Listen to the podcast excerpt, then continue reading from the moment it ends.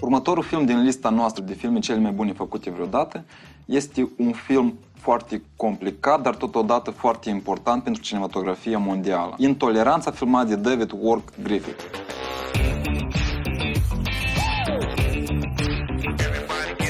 Ca să înțelegem mai bine filmul sau de ce este acest film atât de important, cred că ar trebui mai mult să vorbim despre însăși regizorul. Griffith este omul cheie care a pus fundamentul Hollywoodului de azi, cum îl cunoaștem noi. Biografia lui e foarte interesantă, omul ăsta cumva o dat-o de mai multe ori în bară.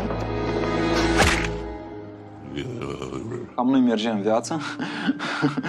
El visa mereu să ajungă un mare scriitor, să scrie, lui asta îi plăcea, dar uh, tot ce încerca să facă nu avea așa de mare succes. Și din cauza problemelor financiare, omul ăsta a lucrat absolut tot ce vrei. De la pompieri, vânzător, bibliotecar, posibil până la maturător de stradă. în film el a nimerit întâmplător, în 1907 pe dânsul l-a invitat, pare mi să studiou, da, biograf și i-a propus să joace un rol. Primele lui apariții erau ca actor, el chiar a jucat câteva roluri principale. Pe atunci, regia în genere nu era considerată profesie. Filmele nu aveau nici titri, nu erau scris actorii, scenariști, pur și simplu era scris casa de producție care produce acest film și atât câteva luni, Griffith, din uh, curiozitate, el și-a propus și asume și alte responsabilități, dar el a vrut să încerce ca regizor. Ca regizor, el a făcut câteva filme care au adus mai multe venituri și ceea ce e interesant, în acea perioadă spunea foarte mare accent pe veniturile care le aduc filmele. Chiar dacă cinematografia nu era considerată artă, asta e sub 1910. Unicul scop pentru ce se făceau filme, asta erau bani. Deja existau cinematografe, casele de producție filmau câte 3-5 filme pe săptămână, sigur. Filmele, cum am mai spus, aveau câte 10 minute. Și pentru crearea acestor filme nu avea nevoie de atât de mult timp. În fiecare film existau câte 6-7 scene și fiecare scenă era un cadru. Adică ții practic trebuia să filmezi aceste 7 cadre și la montaj să lipești fiecare cadru, pelicula și tu aveai filmul. În două, trei zile puteai să faci filmul. Și pentru că filmele lui Griffith aduceau mai mulți bani, studioul biograf a semnat contract cu Griffith pe un an de zile în care el trebuia să facă câte două filme săptămânal. În decurs de câțiva ani, Griffith a filmat vreo 400 de filme, dar Griffith nu se putea limita la acel limbaj primitiv. Griffith mereu avea dorința să mai experimenteze. Ca de exemplu, dacă fiecare scenă era un cadru, atunci nu exista plan mediu, nu exista gro plan, nu exista din ce motive. Însă și omul, spectatorul, nu era deprins să vadă în ecran un singur cap sau să vadă omul pe jumătate. Dacă apare un cap pe ecran, omul își pune întrebarea unde sunt picioarele, unde sunt mâinile, el nu-i deprins, el nu poate percepe asta. Limbajul cinematografic modern, azi, care, așa cum îl cunoaștem noi, atunci trebuia să te adaptezi ca să poți să-l înțelegi.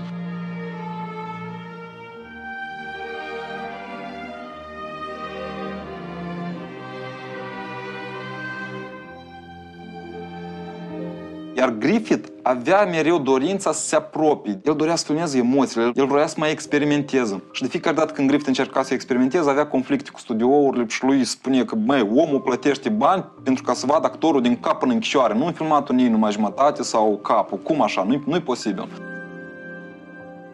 Eu acum realizez, de fapt, că, pe de o parte, cinematografia atunci se dezvolta doar datorită banilor, pentru că asta aducea bani, dar pe de altă parte, Uh, artistic ea se dezvoltat doar datorită anumitor, uh, hai să spunem așa, nebuni sau uh, vizionari care vedeau lucrurile altfel. Să ne întoarcem la Lumière, da? Frații Lumière au inventat aparatul de filmat. De fapt, ei au inventat nu atât aparatul de filmat, pentru că imaginea mișcătoare deja exista până la Lumière. Edison a făcut același lucru.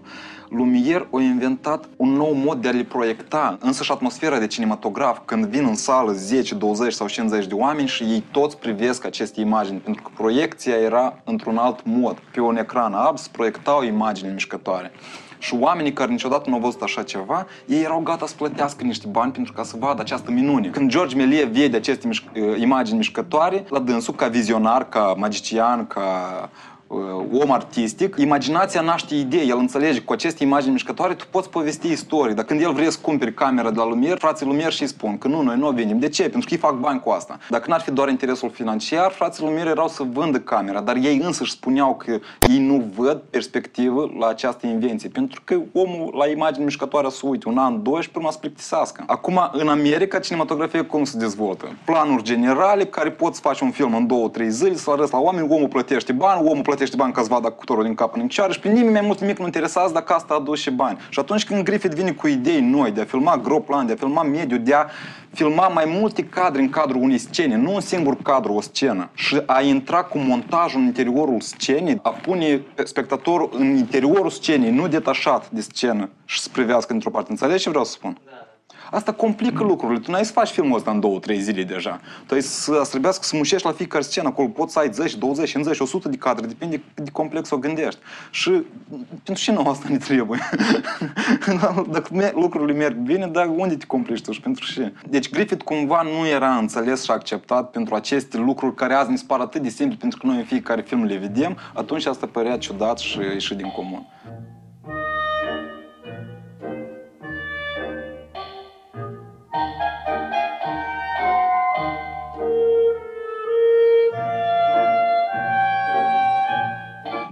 Filme de lui Griffith s-au păstrat până azi, dar uh, în cele care s-au păstrat, în acești 3-4 ani cât el a activat la acest studio biograf, dacă să le privim, noi putem să observăm cum în uh, careva film apare deja o amprentă a lui Griffith. În alt film mai bine se vede cum el experimentează cu gro planul. În alt film, de exemplu, cu montajul paralel.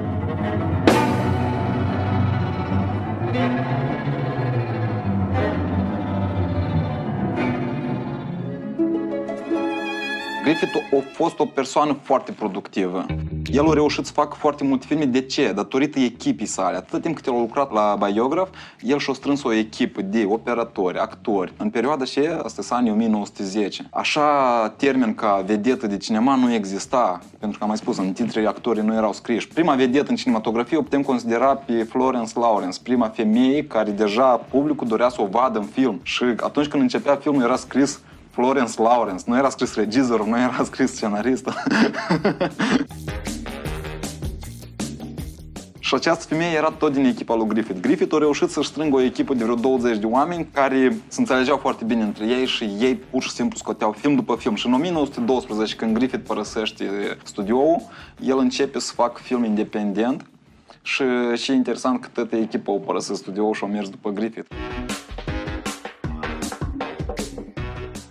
Și acum Griffith, independent, toate experimentele care le-a făcut timp de patru ani la biograf, le folosește în crearea uh, noului său film. El mereu spunea că vrea să facă un film mai lung de 15 minute, dar lui spunea că nu, 15 minute este lungimea care spectatorul o poate răbda.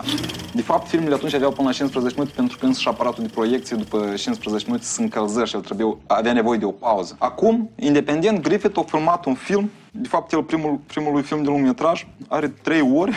el de la 15 minute a sărit la 3 ori. El a cheltuit aproximativ 100 de mii de dolari, iar încasările filmului au fost peste 10 milioane de dolari. El deja nu mai trebuia să lucreze cu 50 de dolari pe săptămână, da? El a demonstrat cât de important este regizorul în film. Griffith, practic, a inventat profesia de regizor. Și brusc regizorul a devenit cea mai importantă persoană în crearea unui film. Datorită lui Griffith a apărut așa profesie ca montajor. Pentru că el, de fapt, a pus și bazele montajului. Montajul paralel, atunci când într-o scenă acțiunea pe ecran are loc într-un spațiu și în alt spațiu concomitent sau paralel. Flashback-ul, când noi stăm și ne gândim sau ne imaginăm sau ne aducem aminte ceva din trecut. Groplanul, că niciodată n-ar părea asta, dar groplanul trebuia inventat. Toate procedeele astea azi par atât de simple pentru că noi suntem deprinși cu ele, dar atunci ele te surprindeau pur și simplu. Era ceva ieșit din comun.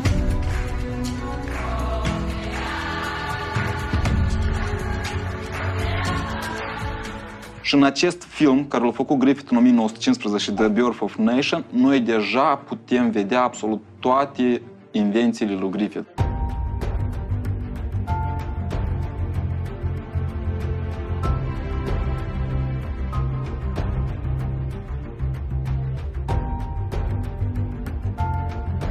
Toate că filmul a adus un venit foarte mare, dar criticii l-au criticat dur. El a fost învinuit de rasism, pentru că are scene unde clar arată asta și reputația lui deodată a căzut la pământ. Ceea ce l-au făcut pe Griffith, de fapt, ca următorul său proiect, și anume Intoleranța din 1916, și el să-l facă la maxim. El a vrut să facă un film cum nu s-a mai făcut niciodată. El și-a propus un scop atât de enorm pentru timpurile celea, și azi uimește, de fapt.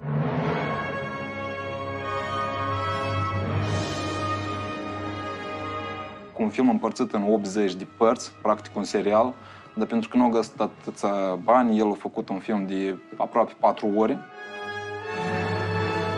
Intoleranța are o structură atât de complexă, formată din patru novele și fiecare novelă are loc în epoci diferite. Diferența dintre epoci e de câteva secole. Filmul e plin de informație istorică și mitologică și se ating foarte multe probleme filozofice și morale. Nu e filmul și îl împarți în patru părți. Prima novelă, a doua novelă, a treia novelă, a patra novelă. Griffith doar a inventat montajul paralel. Filmul ăsta sigur merită Oscar pentru montaj, pentru anii când a fost făcut. Ele atât de bine sunt împletite și împletitura creează un nou mesaj, face spectatorul să gândească, nu pur și simplu să uite la ceea ce vede în cadru, dar ce și în cadru, grandoarea proiectului te lasă cu gura căscată. Scenografia și numărul de actori, în fiecare scenă sunt mii de figuranți.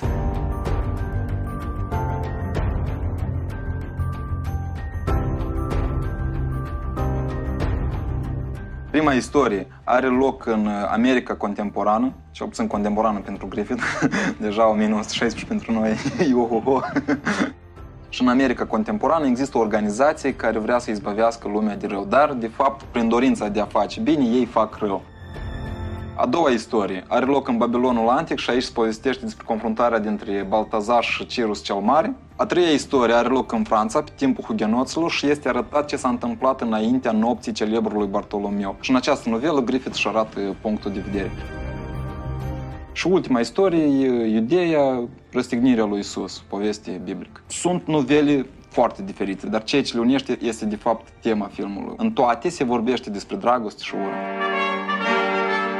Da, amploarea filmului, asta e pur și simplu bugetul pentru zilele cele el era gigantic. Pentru zilele noastre asta ar fi un cel mai scump blockbuster filmat.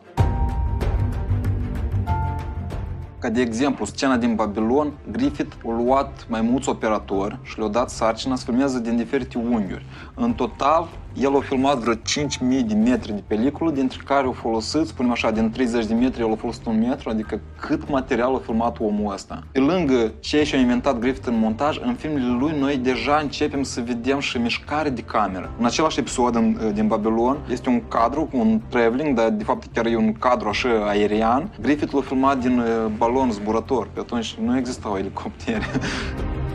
Pentru filmările din noaptea lui Bartolomeu, Griffith a cheltuit 250.000 de dolari și aici au fost implicați vreo 2500 de figuranți. Și au fost reprodus un sfert, a patra parte din Parisul vechi. A patra parte din Paris a fost construită.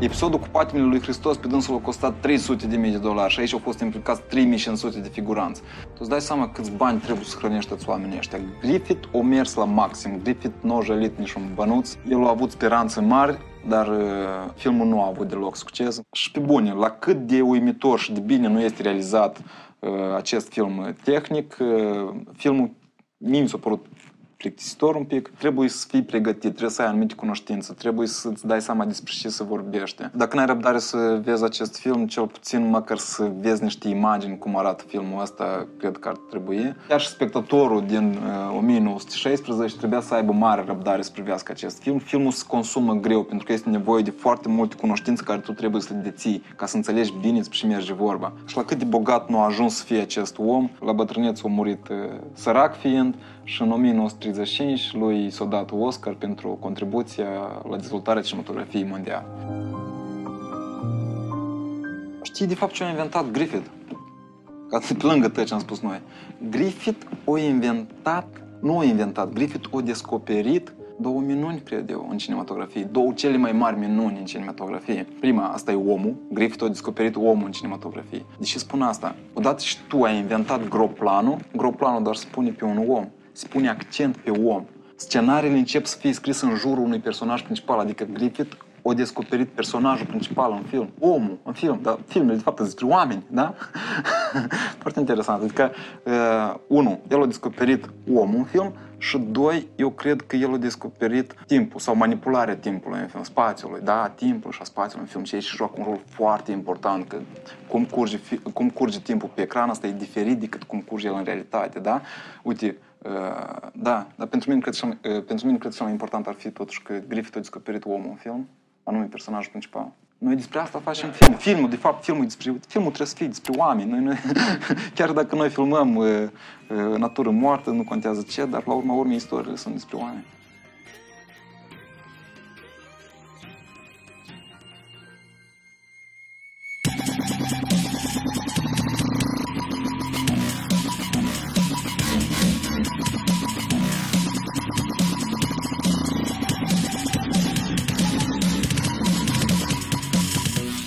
Foarte interesant, Griffith le unește la montaj, dacă ți minte. Ai observat? Cum le unește? Paralel. Ei, hai, nu mai ies. Paralel e una.